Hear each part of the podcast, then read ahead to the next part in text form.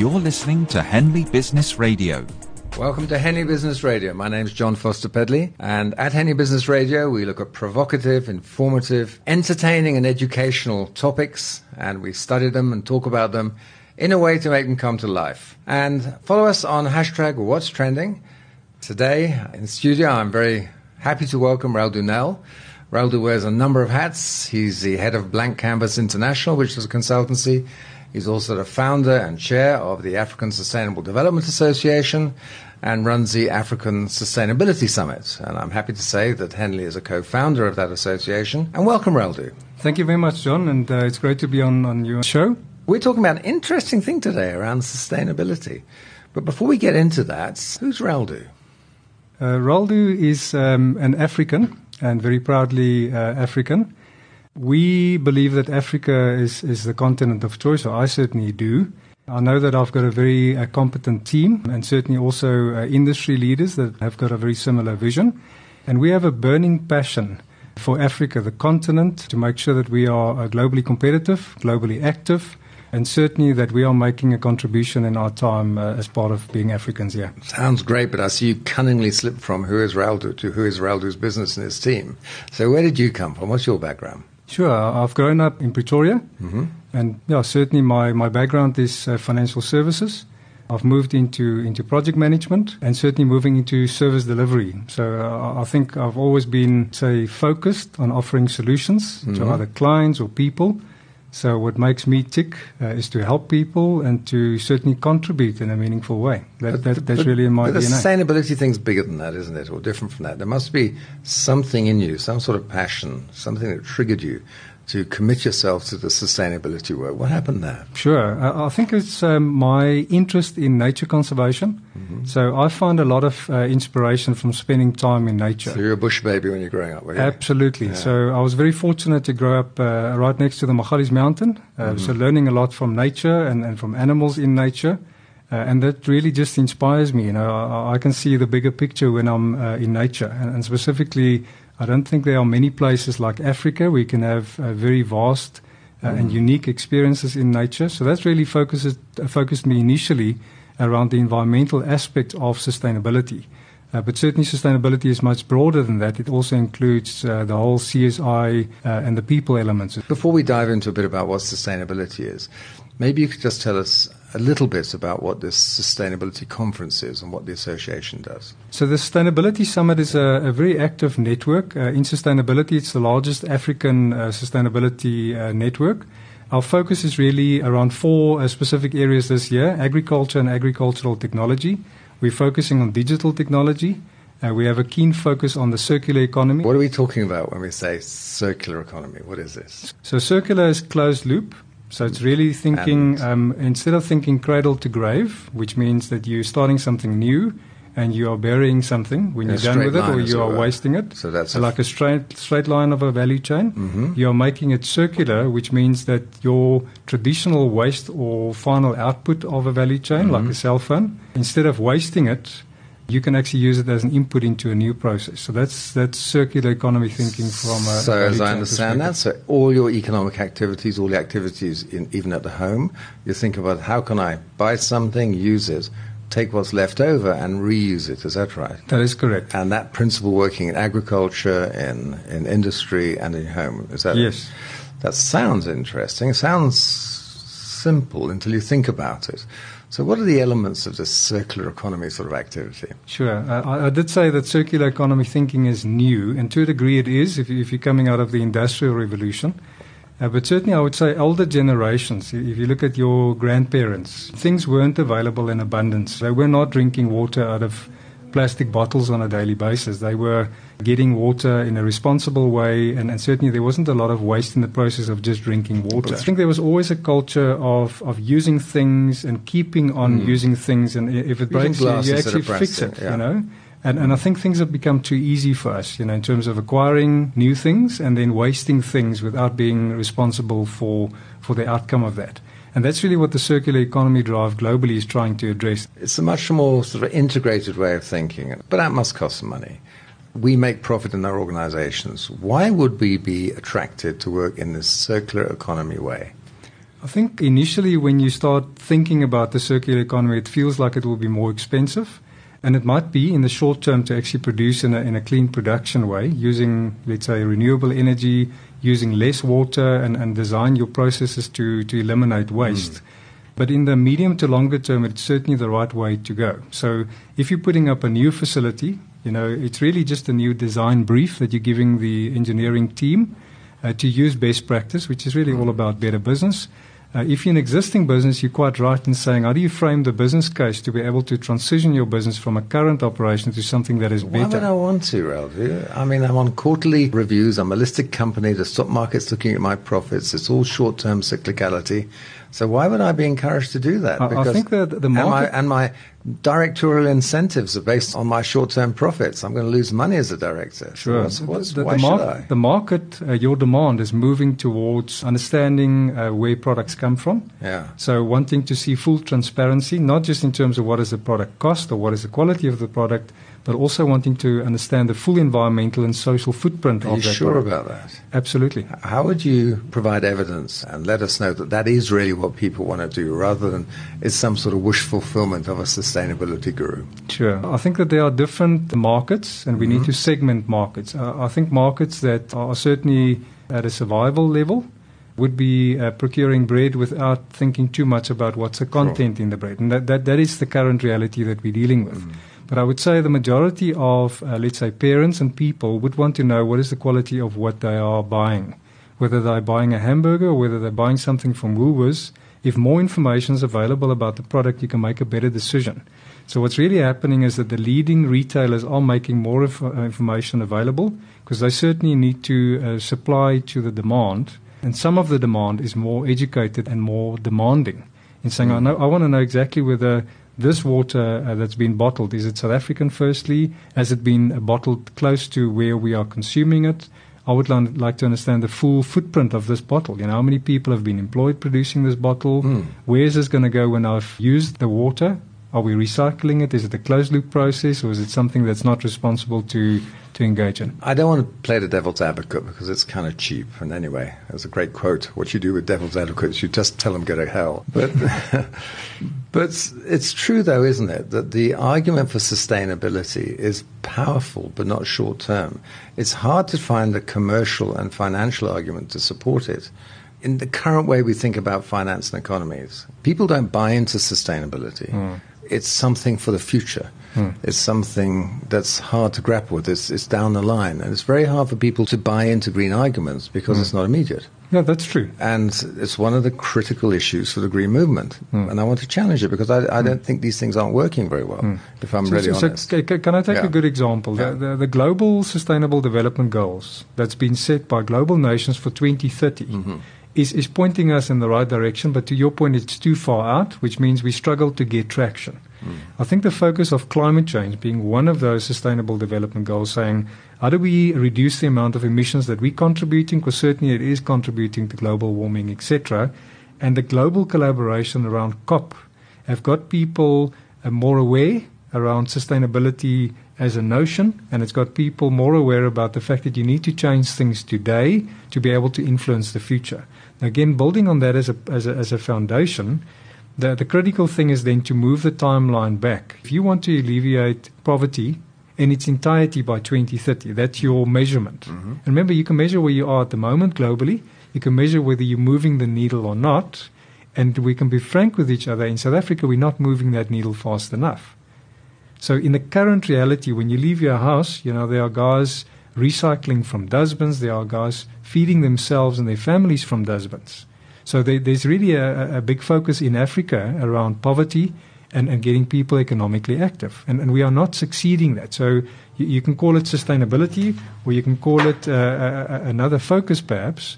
But essentially, uh, we are dealing with real issues that needs to get focus. So how do we actually change things? The only way for me to change things is to really have collaboration around something that you understand. So if we're practical, government understands that more people needs to become economically active. Right. Government is creating an economic um, environment Yes. and policy around entrepreneurship, Mhm. and certainly through enterprise and supply development are driving behavior of linking entrepreneurs and their solutions and value to the formal economy. And that drive is starting to really deliver uh, value. But at the same time, you've got academia and, and research and new models that needs to be infused, new technology that needs to be infused. So you really And need you to bring businesses. The, you have businesses. So you need to bring drive these, all of this, right? you need to bring these Yeah. different pieces of the puzzle together Now, to I understand to that, solve. but, but why I'm questioning challenges. this so much is not that I'm, I'm against this in any way whatsoever. I'm totally for it. But I think that the discussion and the dialogue around it is remains abstract and unconnected. It remains sure it works at a policy level, but you're going to need businesses and business peoples to resonate with this. Correct. And I think the language is not reaching them. Okay. And if, if business is the driver for this, how are you going to convince people who are going to make this work that this is worth doing, other with some emotional arguments where you start talking about their future, their legacy, and their children, but they've still got businesses to run which are working to different criteria. There's a transformation to be made. And my challenge to all this is how do you get to that core bit so it's not more rhetoric, more white papers, more policy in the air? Hmm. It's not easy to do it, but there are many people working on it. So I think a hmm. good example of that is Judge Mervyn King, mm-hmm. that has firstly started the awareness around triple bottom line and certainly built it into corporate reporting. Mm-hmm. And again, yes, that's from a compliance perspective, but the compliance is a building block into something that is better, something that is more transparent. And the minute you start having visibility, either about something that you do well or something that you don't do well, it means that you can then start applying new thinking, innovation, new designs, and you can start seeing which are the things that are interrelated. So essentially, when uh, we work with corporate leaders, corporate leaders are seeing the value of starting to move beyond compliance, not just reporting on what they're doing around energy, water, and waste, but really saying, we're using too much energy. It's costing us a lot of money, and at the same time, we are um, polluting. The And a great example of that, McDonald's. Sure. You might notice soon that the little arches are missing from the McDonald's napkins. By taking the arches off, that meant that the napkins could be printed thinner. That meant that they could get a whole bunch more napkins in each pallet, which meant they could put more pallets into a lorry uh, for their transport. That's given an economic return for them. Jon, you- you're mentioning a great uh, case study of, of McDonald's reducing the environmental footprint and, and being more efficient, you know, in terms of the napkins that they, they're using for their clients. Understanding their value chain, you know, certain things are, are locally produced and then distributed nationally, and certain things are imported. So I think it's critical for any organization to look at are we doing near sourcing around things that could actually be produced locally? So that you don't need to have a lot of logistics and a lot of transportation, and at the same time that you're truly making a positive contribution to the community where you have a restaurant, as an example. So instead of having napkins distributed nationally, you might have a new piece of technology, let's say 3D printer that uses raw material. You've got one or two people that are producing the napkins that are needed for the mm-hmm. 10 restaurants in this region. Right. There are great shifts taking place, and again, technology and the thinking of empowering and buying local is actually bringing Right, about So, those so thank you. I mean, I've been probing at some of the assumptions behind this because I tend to feel that there's this rhetoric about green energy, sustainability, and a fairly right on movement about it, which is correct, obviously, by any standards. But it's not having the impact it should do, partly because the language and the cases and the examples and the projects are not resonating sufficiently with the people, and the economic model is not sufficiently articulated. So let's move on to some of the projects and some of the things. What are the trends that are happening? What's going on in this area that people should know about? We have uh, spoken a lot about the sustainability trend, which is certainly trending. And then we had the discussion earlier about do we understand sustainability? It does mean different things to different people, and that's good because at least there's a consciousness about the fact that we need to um, think differently about things. For example, sustainability is one of those suitcase words that you, you open a suitcase, mark sustainability, and a hundred different meanings jump out. We talk about sustainable business. It's a business that sustains its economic operation. And yet, another form of sustainable business is a business that's working to green criteria and Correct. triple bottom line. What are you meaning by it? Yes. I think I mean exactly that. So it's, it's really understanding or one? Uh, both. Right. So essentially, uh, for a business to be sustainable, it needs to be economically active, Right. and it needs to provide uh, quality goods or services to their customers Mm-hmm. a in a sustainable and a resilient way, cost effectively as well, but not at the cost of the environment and not at the cost of community that might have a, a livelihood that is linked to your value chain. So it's really again back to triple bottom line. And in that way, sustainability, whether it's for a business or an individual or for an industry value chain or a mm. government, has got the same definition. It's very similar to the innovation discussion. Innovation means different things to different people. Right. But essentially, innovation is about focusing your time and effort on something that does not necessarily have a known solution or a good solution. It needs new thinking, and it doesn't just need the new thinking, it needs to actually come up with new thinking that can be commercialized or applied for benefit. Then you've actually been innovative and you've been effective at, at, at what you're doing. So, innovation, as an example, is maturing now globally to the level where companies and, and countries are promoting innovation standards. So, our own SABS Design, or not mm-hmm. Design Institute, the SABS uh, Institute is busy with a project and we're right. actively involved on it around an innovation standard. And similarly, the Proudly SA team, working with the European Union, is busy with a sustainable farming standard.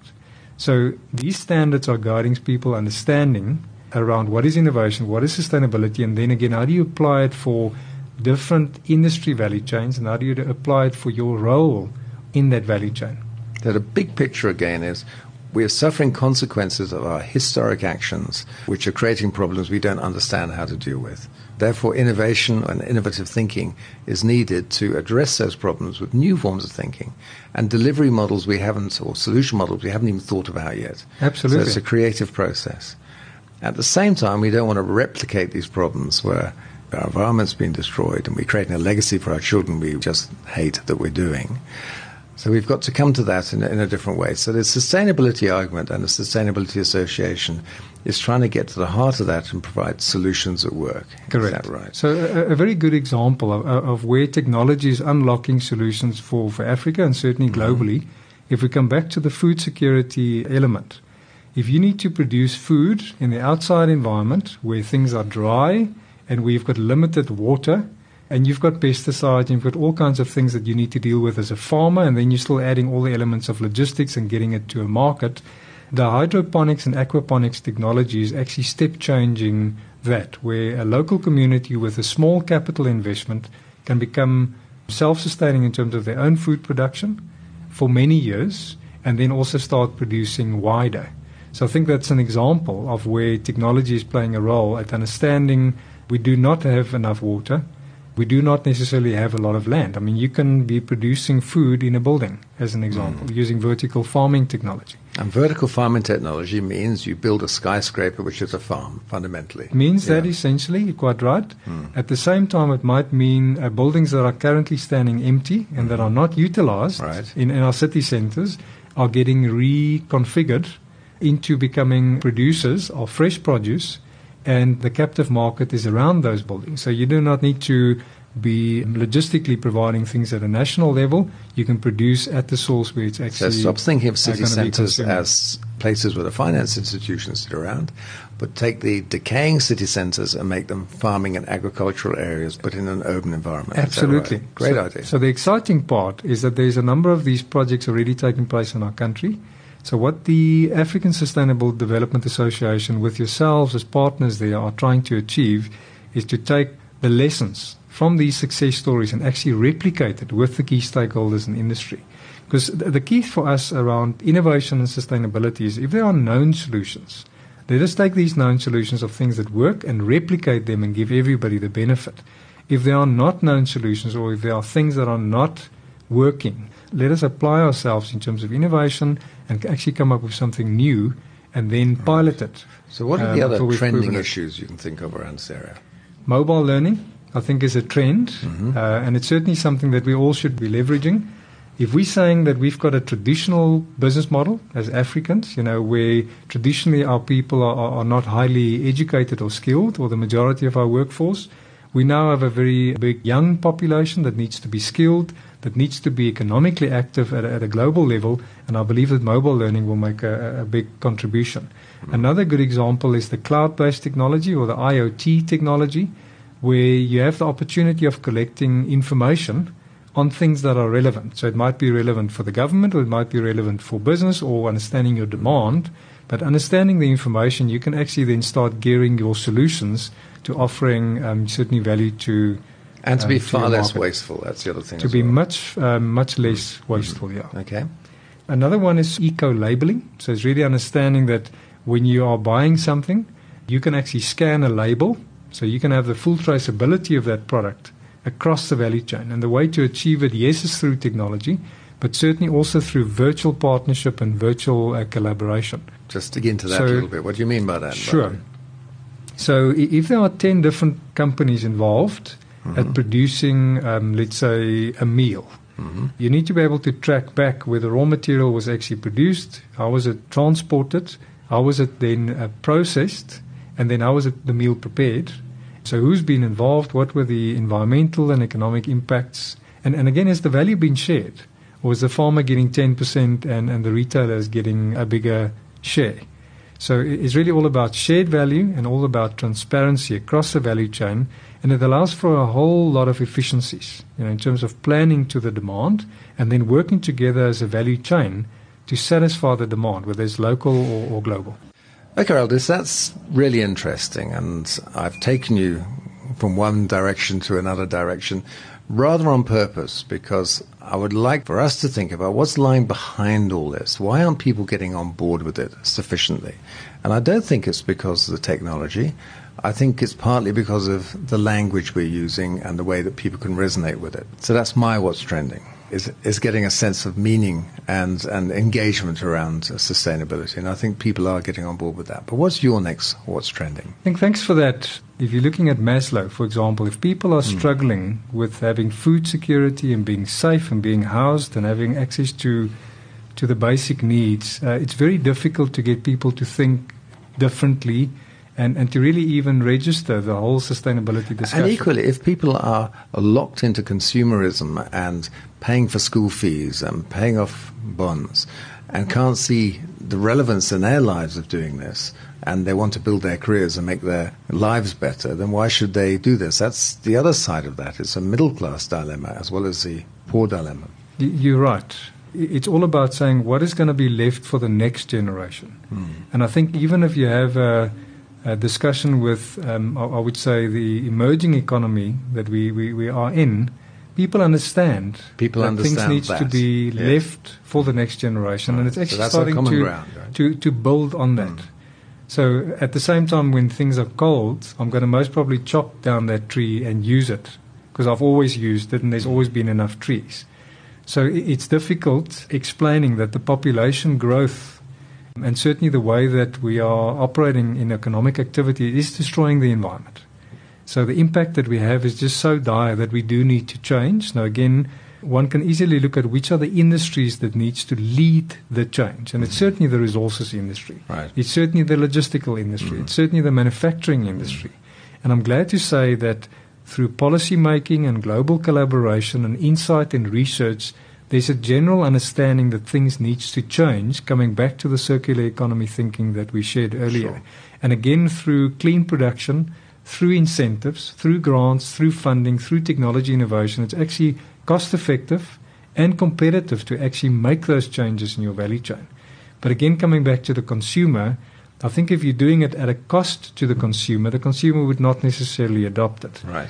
It's a very small percentage of the consumer that would be paying extra to have visibility across the, uh, the supply chain, to know that they're making a net positive contribution by buying the product. But at the same time, if uh, you comparing retailers against each other, if one retailer is starting to do it as a competitive advantage, offering additional information at the same cost versus other retailers, you know, your competition would actually just become the, the average. So if that average bar around available information uh, becomes higher through the availability of technology enablement, more people will become interested in it and will be utilizing it and making a decision saying, I'm not going to buy this bottle of wine. It's been imported. I'd rather support a local farm that I know is producing wine in a sustainable way.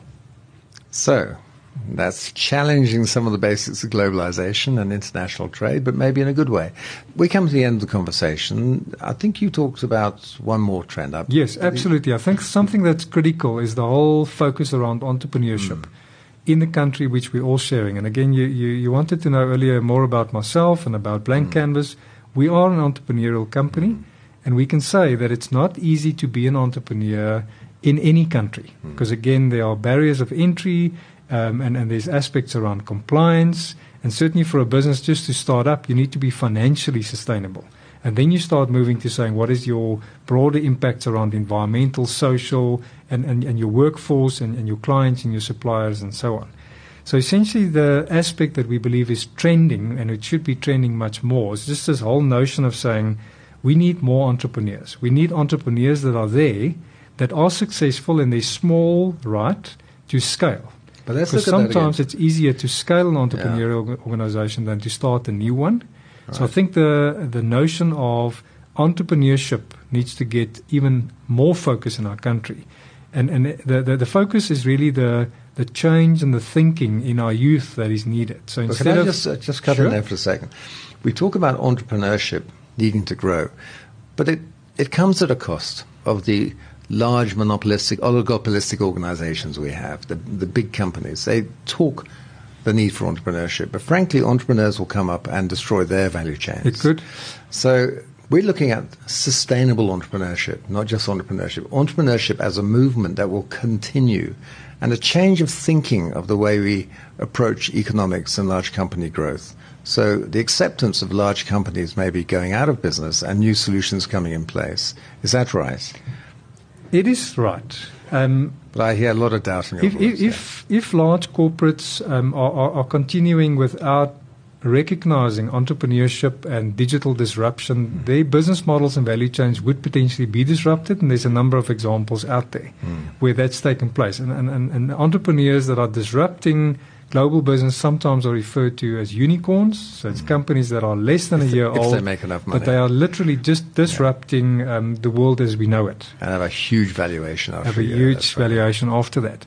But that's not the majority of entrepreneurs. I think the majority of entrepreneurs would like to uh, bring their passion of either a solution or a product into a formal market and make a contribution.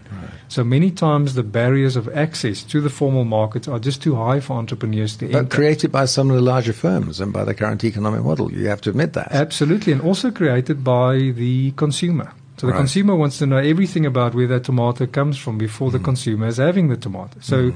it, it's really challenging the whole value chain as it stands today and saying we are prepared to engage entrepreneurs in understanding what they have got to offer. We're going to then assist them to be able to produce the same quality than a larger commercial farmers, for example, and then we're going to give them some technology enablement so that we can still have traceability, so we can still have food safety Right. of what we are procuring from entrepreneurs. At the same time, entrepreneurs um, that are getting developed through enterprise and supply development are then allowing market access. They are then getting some capacity to scale, whether it's funding or whether it's technology uh, assistance or even sometimes just coaching. So essentially, the entrepreneurs are then um, not dependent on one organization, but they can then st- start supplying into the, the broader market. And that creates That's an- essentially what we A- want. An economic growth. What you're saying is it's giving employment to people currently unemployed, is creating funds for those, creating more employment. Therefore, the economy grows. Therefore, we have a sense of not a win-lose situation where the big companies go out of business and. And for all their rhetoric, may not be encouraging the small companies enough, but there's a, a sense of tolerance and, and sort of symbiosis between them. Correct. Right. Yes. And that's what we're looking for. So as we get to the end, and I have to thank you very much for all the points, and this is a massive topic that we just grappled around the edges of. It strikes me that at the heart of all this is this huge dilemma between three things. One, the way we see the world as it is now, and how deeply those habits are imbued in us. Secondly, the economic models of the large organizations who are looking more for short term results and the stock market and incentives drive that.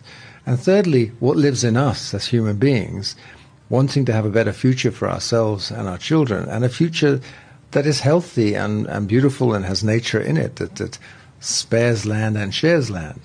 And so we are torn between those three dilemmas, struggling to find ways. So this is not going to be an easy path, is it? It isn't an easy path, but it's a very exciting path. And, and the secret lies for us in, in three things. The hmm. first one is raising the awareness and the consciousness Right. where it's needed. And that means with everybody, but doing it in such a way, to your point, that people can understand the message of sustainability and the relevance and what is in it for them and what do they need to do. So that's the first one. The second one is framing value or business cases for people to, to change. And then certainly the third one is working together at implementing the change. Because if we're not implementing the change, and if we keep grappling with other terminology or grappling and talking past each other, but not implementing exactly. even the value that we're seeing, mm-hmm. we're not achieving the objective. And, and the objective, to your point, is, is to be able to leave a better legacy than what we inherited. And again, many times people just look at the negative legacy that we inherited. And that also needs to be said. There's a lot of technology innovation, there's a lot of infrastructure that's been built by um, historic generations. You know, the fact that we can go into space was a vision by JFK at some point, but it's been achieved. Technology innovation has taken place, it's been funded, good leaders have driven the, uh, the project, and that's exactly what we need to be able to take sustainability And I think you forward. put your finger on a critical point there. And the point is that we've got to frame the way we think of this differently. I think people are tired of being terrified and depressed into action action that they can't get their heads around what they should do. But the space race was a vision, and sustainable futures and a decent world is a vision too.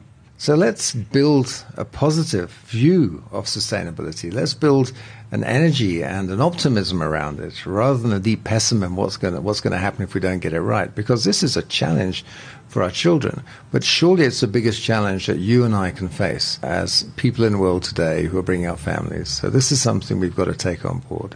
So Raldu Nel, thank you so much. This is the beginning of a much longer conversation, I feel. Jon, thank you very much, and I look forward to taking this journey forward with yourselves. So from Henley Business Radio, I'm me, Jon Foster-Pedley, interviewing Raldu Nel, who's the head of the African Sustainability Association and the Sustainability Conference and Blank Canvas, talking about sustainability, Thank you very much and follow us on hashtag What's Trending. Do you want to be part of the conversation? Follow, comment and message Henley Business School and Henley Business Radio on your favourite social media platforms, including Facebook, Twitter, Instagram and LinkedIn.